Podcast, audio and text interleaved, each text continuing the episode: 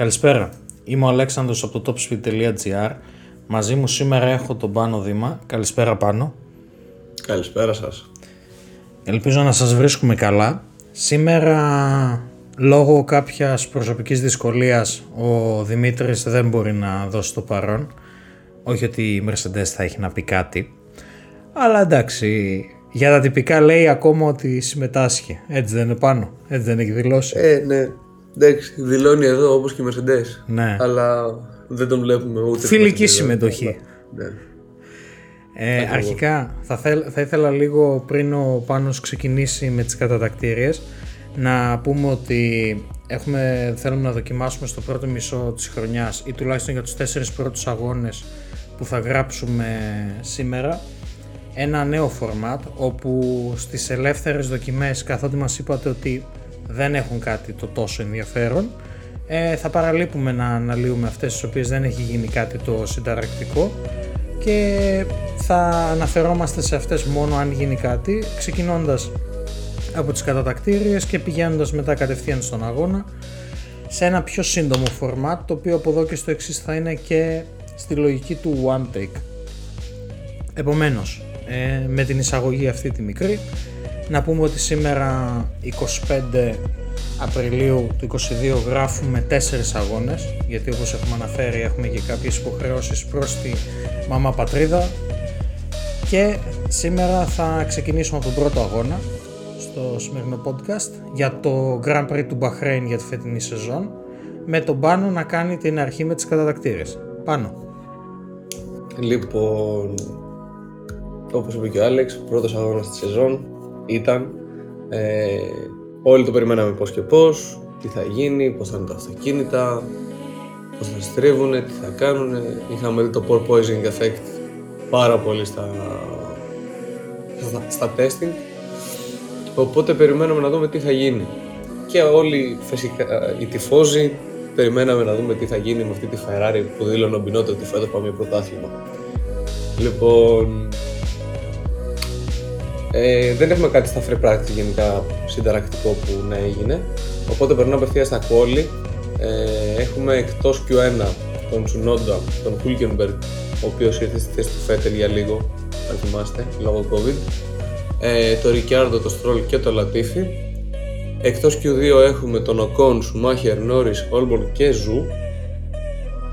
Και έχουμε στην τελική δεκάδα ε, τον Leclerc πρώτο να κερδίζει, να παίρνει την pole position. Το Verstappen δεύτερο με 1.30-5.58 το Verstappen δεύτερο στα 123 χιλιοστό δευτερολέπτου. Sainz τρίτος. Πέρες τέταρτος, Hamilton πέμπτος. Bottas έκτος, Magnussen έβδομος, Alonso όγδος. Russell ένατος και Gasly δέκατος. Σε μια όχι και τόσο καλή αρχή για τη Mercedes. Αν και για το σημείο που έχουμε φτάσει τώρα, μακάρι να ήταν η Mercedes εκεί. Θα ήθελε πάρα πολύ να είναι σε αυτές τις θέσεις, στα qualifying. Να Ε, κάνουμε ένα μικρό spoil ότι αν η καλή μέρα από το πρωί φαίνεται ή ας πούμε αν η καλή σεζόν από τον πρώτο αγώνα φαίνεται ε, φαίνεται ότι ίσως η Ferrari και οι δήλες του Μπινότο ότι όντως δουλεύουν για το 22 να βγει, να πραγματοποιηθεί κιόλας. Μάλλον, από ό,τι φαίνεται. Ναι. Ε, η Mercedes πραγματικά ναι, όταν ε, μιλάμε για πεντάδα πραγμα- ε, νομίζω ότι ήταν από τις καλύτερες εμφανίσεις της του Bahrain στους πρώτους τέσσερις αγώνες. Ε, από εκεί Ήταν και η μόνη της πέρα, εμφάνιση. στον αγώνα αυτό καθ' αυτό της Κυριακής. Ε, αρχικά είχαμε νίκη για τη Ferrari με τον ε, Leclerc να παίρνει την πρώτη θέση κερδίζοντας τον Carlos Sainz ο οποίος ήρθε στη δεύτερη και το Hamilton να βρίσκεται τρίτος και θα είναι η μοναδική φορά που θα το δούμε στους πρώτους τέσσερις αγώνες σε αυτή τη θέση. Ο αγώνας είχε ένα αρκετό ενδιαφέρον καθότι είχαμε και ένα safety car να κάνει την εμφάνισή του. Να πούμε ότι ο Χάμιλτον ανέβηκε δυναμικά από την εκκίνηση κιόλας. Το ίδιο και ο Μάγνουσεν, ο οποίος επέστρεψε στη Φόρμουλα 1 με τον Bottas και τον Πέρες να χάνουν ε, θέσεις από την εκκίνηση. Ο Verstappen ε, εμφάνισε από νωρίς ε, κάποιο θέμα στο, στον κινητήρα κατά την επιβράδυνση λέγοντας ε, χαρακτηριστικά μετά ότι ε, η, το πρόβλημα υπήρχε στο σύστημα ανάκτησης ενέργειας του Κέρς κατά την πέδηση ενώ ο Μάγνουσεν στη μάχη του με τον ε, Ράσελ φάνηκε να χάνει τα φρένα κάποιες φορές με αποτέλεσμα στο τέλος ο νέος πιλότος της Mercedes να καταφέρει να τον περνάει. Ε, θα ήθελα λίγο να σταθώ στον πρώτο αγώνα στο, στην Άλφα Ρομέο και στον ε, Ζου ωστόσο ο οποίος έχει δείξει κάποια πολύ καλά σημάδια από τον πρώτο κιόλας αγώνα.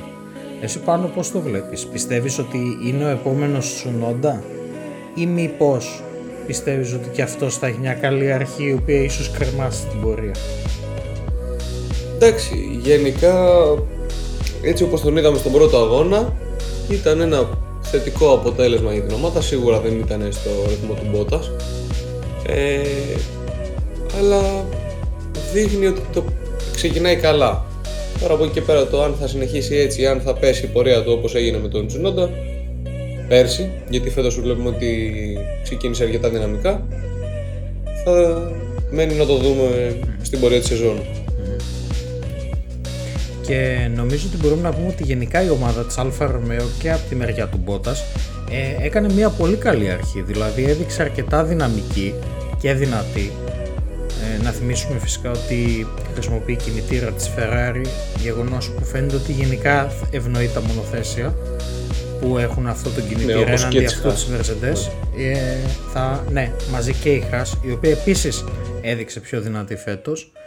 Ε, νομίζω ότι θα έχουμε μια ενδιαφέρουσα κόντρα του Bottas ε, με το Russell περισσότερο πιστεύω σε βάθος χρόνου και όχι τόσο με το Χάμιλτον γιατί ο Χάμιλτον μοιάζει να είναι στα χαμένα άσχετα που τώρα σε αυτόν τον ναι. αγώνα είχε μια καλή εμφάνιση ε, η Χάς φυσικά επηρεάστηκε από το όλο κομμάτι της αποχώρησης του Μάζασπιν Παύλα ναι, Μάζασπιν όπως θέλετε ε, φυσικά είχε και την αποχώρηση το, από το, την αφαίρεση της Ουραλκάλη ως βασικό χορηγό λόγω του όλου σκηνικού που γίνεται αυτή τη στιγμή στην Ουκρανία και παρότι τη βλέπουμε ότι έχει τα θεματάκια της θεωρητικά γιατί έδιωξε έναν οδηγό, έφερε το Μάγνουσεν, ε, θα περίμενε κανείς ότι θα έχει γίνει ο κακός χαμός φαίνεται ότι έχει δουλέψει υπέρ της.